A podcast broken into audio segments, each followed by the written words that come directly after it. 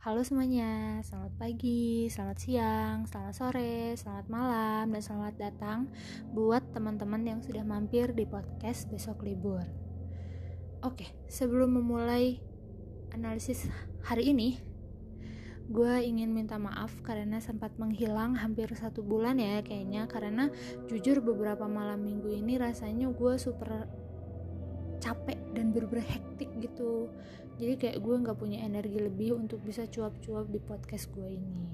Jadi bagi siapapun yang mendengarkan, gue benar-benar akan berjanji akan lebih rajin lagi dan konsisten untuk menjalankan tugas kenegaraan ini. Iya, lebay. Oh, dan di kesempatan ini gue juga ingin minta maaf karena kayaknya ada sedikit kesalahan teknis di podcast terakhir gue, dan sialnya kayak gue nggak bisa benerin karena gue nggak tahu ini permasalahannya di mana. Maklum, saya ini amatir, mohon maaf ya kan. Oke, lanjut. Jadi di episode kali ini gue akan mereview sedikit banget drama yang baru banget beres, yaitu Ssanggapne Pocha atau Mystic Pop-up Bar, di mana drama ini merupakan adaptasi dari webtoon yang bercerita tentang seorang perempuan berusia lima ratus tahun, yaitu Wol-ju, yang harus membayar keja hmm, apa ya bukan kejahatan ya pokoknya yang harus membayar kesalahannya di kehidupan lampau dengan mendengarkan seratus ribu ya kalau nggak salah seratus ribu permasalahan manusia dan membantu menyelesaikan permasalahan tersebut. Uh, langsung aja deh kayaknya ya, tidak perlu panjang lebar, kita langsung masuk ke pembahasan pertama soal pemerannya.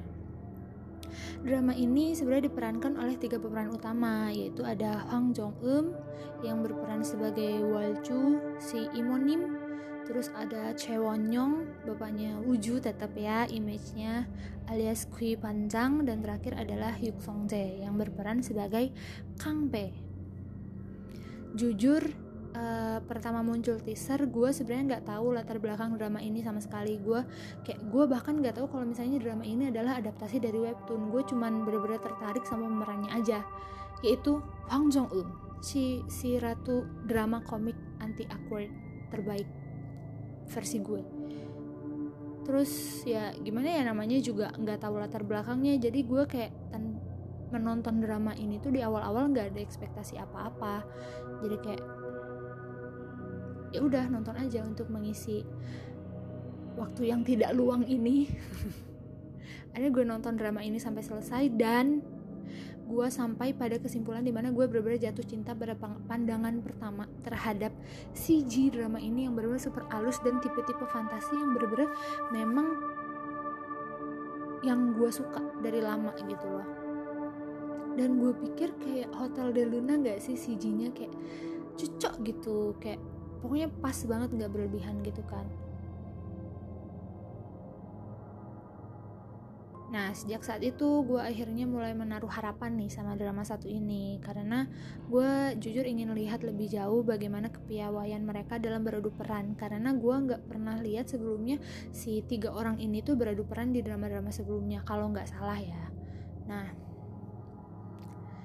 karena gimana pun sebagaimana kita tahu, acting yang memerlukan sentuhan komputer grafis ini gak semudah drama biasa lainnya, karena kita tahu para aktor itu mau gak mau kan kudu bikin raw-nya dulu kan, si mentahannya dulu sebelum akhirnya diedit dan kemudian ditayangkan, dan itu beneran gak gampang kan karena super canggung gitu. Gue aja kalau misalnya ngelihat behind the scene-nya drama-drama kayak begini tuh kayak canggung banget, gak kuat gitu kan.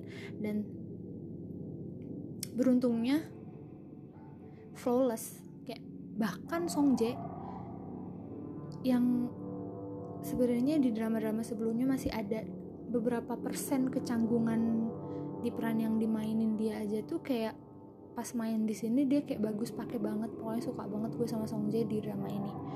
Oke, langsung uh, pertama kita ulas Imonim dulu ya.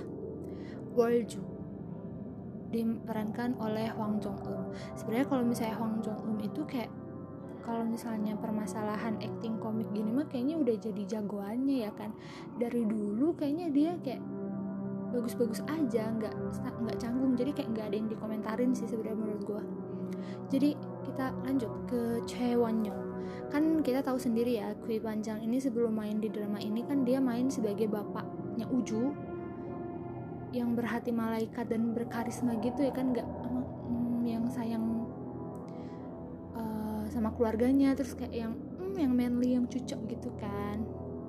Dan jujur image itu masih nempel, masih sangat nempel sampai sekarang, bahkan ketika gue masih nont- ketika gue nonton drama ini gitu loh. Dan nggak bisa hilang, nggak ngerti jadinya tuh kayak ketika gue ngelihat actingnya dia di Ssanggapne Pocha ini tuh kayak sebenarnya bagus, tapi sayangnya tuh ketika ada scene yang cheesy atau yang uwu banget sama si Wol-ju itu gue kayak nggak bisa me- menghayati gitu, kayak karena image bapaknya Uju itu sangat kuat di otak gue, jadi kayak sangat disayangkan ya otakku ini. Oke, lanjut terakhir ada si Kang-bae, sebenarnya Sungjae Sungjae.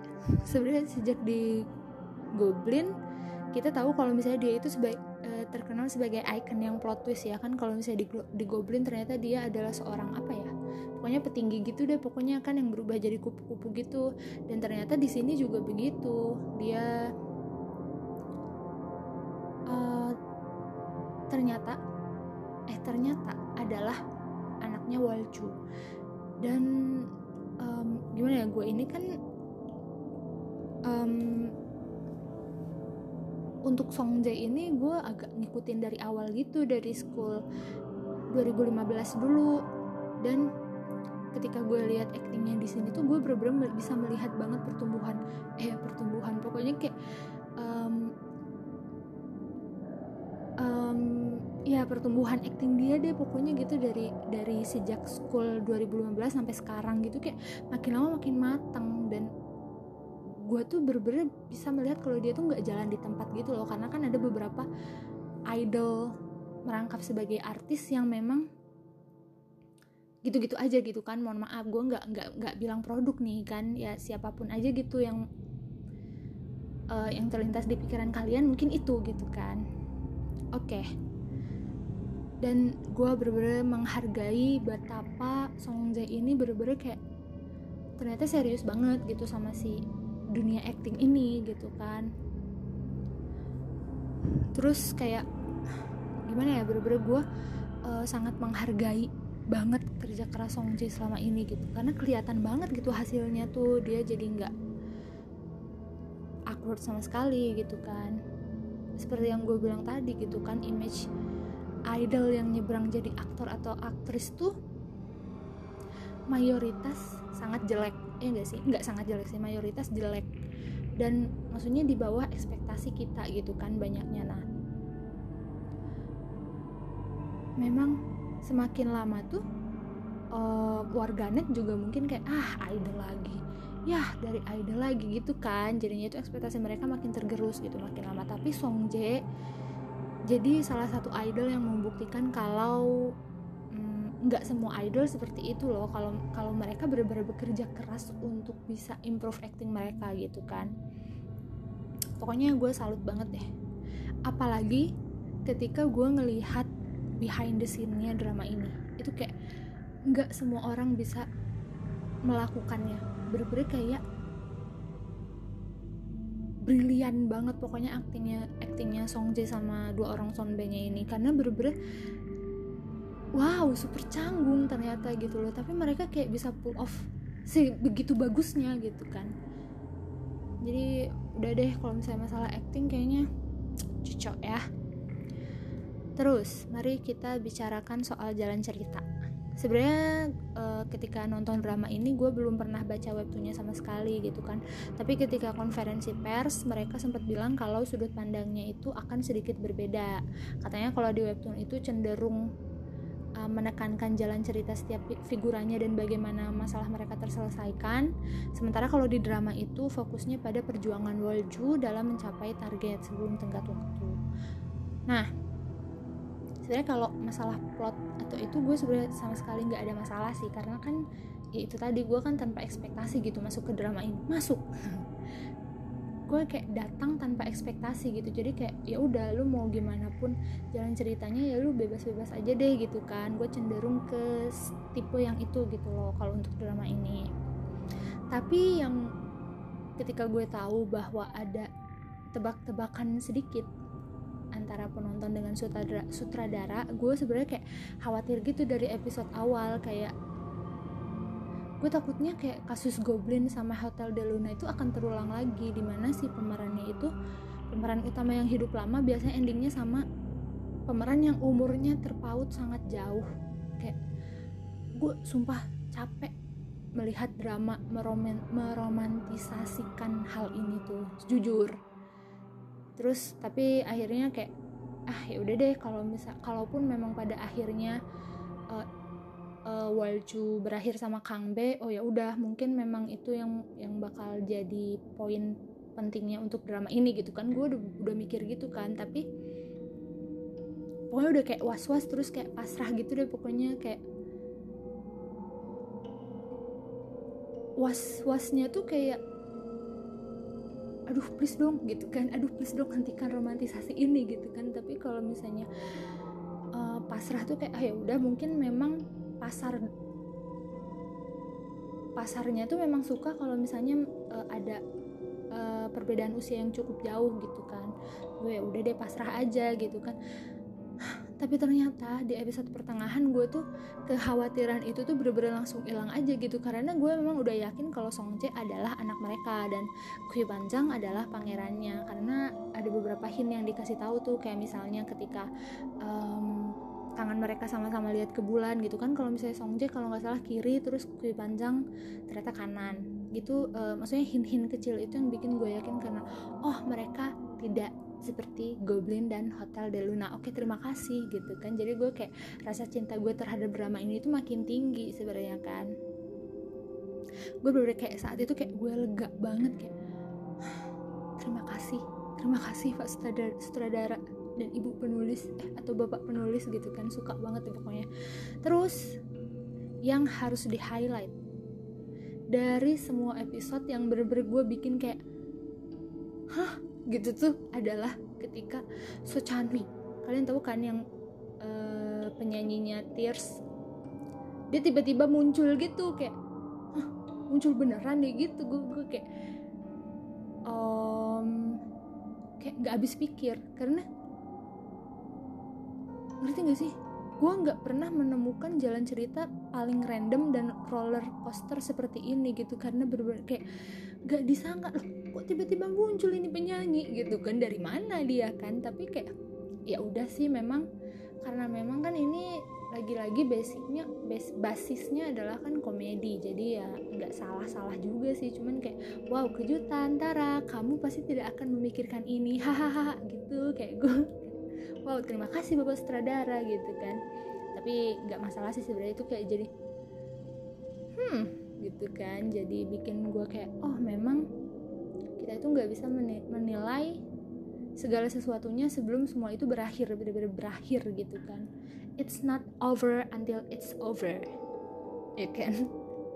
Ala-ala. Oke, lanjut. Eh udah sih kayaknya segitu doang, karena nggak ada yang harus gue komentarin dari drama ini gitu, karena selain mengapresiasi beberapa scene dan pemainnya gitu sih. Dan sebenarnya ini membuat gue berpikir bahwa pepatah apa yang kamu tanam adalah yang kamu tuai itu memang benar-benar berlaku ya kan. Lagi-lagi gue kayak disadarkan gitu kan, kalau misalnya lu emang dari awal berbuat baik, lu akan baik-baik aja gitu. Kalau misalnya dan kalau misalnya lu akan lu berniat jahat, lu punya pikiran jahat, itu tuh akan jadi bumerang buat kita sendiri gitu kan. Hah, hanya empat belas menit, yey. Apakah kalian uh, berpikiran yang sama dengan gue mengenai drama ini? Kalau misalnya berpikiran sama sih alhamdulillah, berarti gue gak aneh-aneh banget kan. Tapi kalau misalnya ada perbedaan atau misalnya perbedaan persepsi kalian terhadap drama ini, atau misalnya ada pandangan yang berbeda dari kalian terhadap drama ini, kalian boleh loh, boleh banget share sama gue dan kita diskusi bareng gitu kan. Kita jadi diskusinya itu kita ada value-nya gitu ya kan, bukan gibahin orang mulu gitu ya kan. Oke, daripada kebanyakan bacot ya, kayaknya untuk review episode kali ini segitu aja sih, karena memang gak ada yang bisa dikomentarin se-flawless itu. Oke, okay, bye. Uh, semoga kalian yang mendengarkan sampai akhir bisa mendapatkan sedikit pencerahan atau mungkin kayak hmm, sedikit apa ya, sudut pandang baru deh gitu dari podcast ini gitu, yang at least berguna lah gitu ya kan, yang bisa menjawab ke rasa penasaran kalian atau bisa menjawab atau bukan menjawab apa ya, yang bisa um, membuat kalian merasa relate gitu ya kan, ya apa aja deh pokoknya yang bermanfaat ya kan, supaya podcast ini tuh ada pahalanya lah gitu ya kan. Oke, daripada kebanyakan bacot dan makin gak jelas, kita akhiri podcast ini sampai di sini. Sampai jumpa di episode selanjutnya. Dah.